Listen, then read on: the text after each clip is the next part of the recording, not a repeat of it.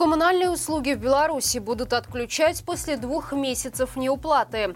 Негодных к службе белорусов активно вызывают военкоматы. Силовики проведут проверку владельцев оружия в Беларуси.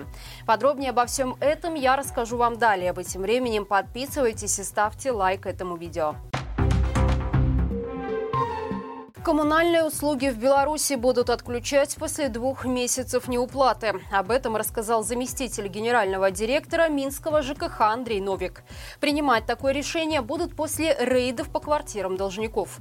Однако перед этим коммунальщики сначала информируют владельца жилища устно или по телефону с 26 дня ежемесячно. Потом должнику направляется письменное уведомление, а уже после этого приостанавливается предоставление коммунальных услуг вплоть до выселения. Напомним, ранее стало известно о наличии второй отдельной базы тунеядцев, которую вносят белорусов, уехавших за границу более чем на 30 дней. По закону такие люди обязаны оплачивать коммунальные услуги по полным тарифам. Причем неважно, уехал человек за границу, на работу или учебу. Исключение составляют лишь случаи, когда белорусы едут в страны Евразийского экономического союза на лечение или в командировку. На следующей неделе силовики начнут проверку владельцев оружия в Беларуси. Об этом предупредили в МВД и добавили, что кроме условий хранения их интересует также нелегальное владение, использование не только огнестрела, но и боеприпасов, взрывных устройств и взрывчатых веществ. А значит, проверки могут коснуться не только владельцев оружия, но и обычных белорусов, которые находятся в особых списках силовиков.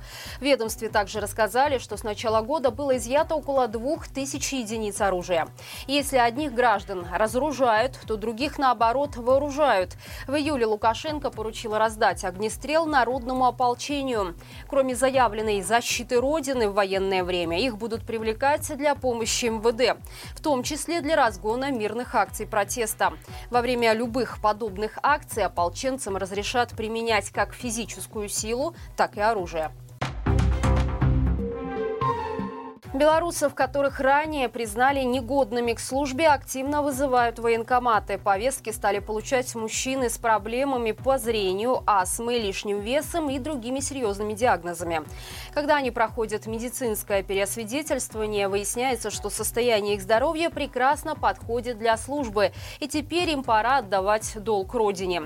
С такой ситуацией столкнулся 25-летний айтишник, которого ранее признали негодным из-за уровня зрения минус 6. При повторном визите в медкомиссию оказалось, что у парня уже минус 7, но теперь он годен. Кто знает, возможно, по разнарядке сверху у военкомов появилась идея создать погранотряд «Беловежские кроты» или что-то в этом духе.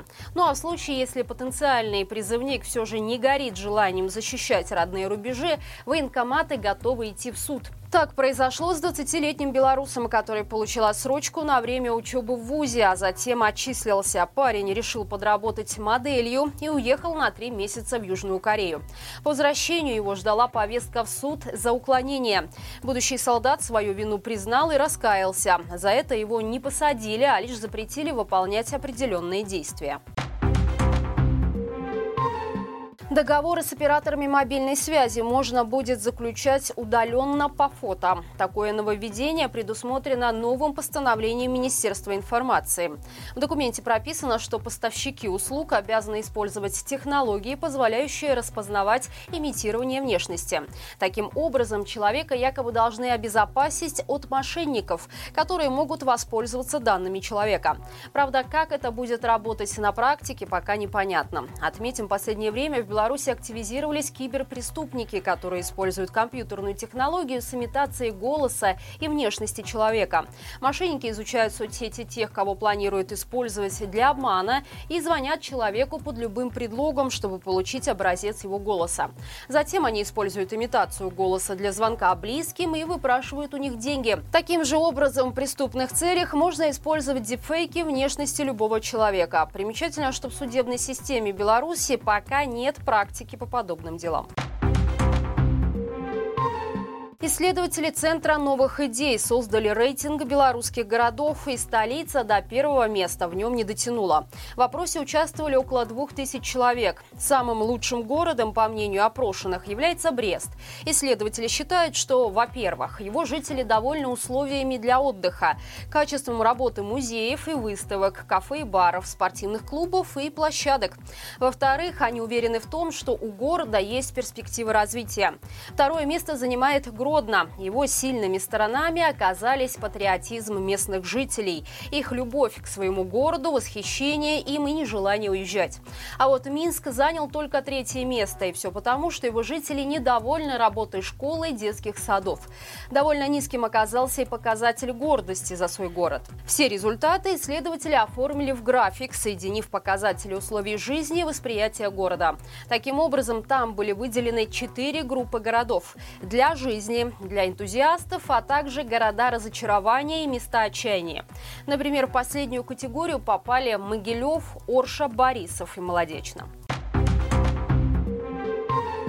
В Беларуси может стать обязательным чипирование домашних животных. С такой инициативой выступила депутат Палаты представителей, бывшая мисс Беларуси, романтическая подруга Лукашенко Мария Василевич. В проекте закона прописано, что хозяин должен будет чипировать питомца в течение двух недель после приобретения. Владельцам питомников и заводчикам предписано провести процедуру в такой же срок по достижении животными четырех месяцев. Также депутат Василевич предлагает запретить содержание содержать питомцев без чипа. Кроме того, в документе содержится норма о том, что животных нельзя будет выгуливать на детских площадках, а только в специально отведенных местах. Причем делать это нужно обязательно в трезвом виде. Отметим, чипирование – это распространенная практика во всем мире. Оно необходимо как в путешествиях с животными, так и в случаях, если любимец убегает. В Беларуси такой услугой можно воспользоваться по собственному желанию во многих ветеринарных клиниках. Ее стоимость стоимость около 50 рублей.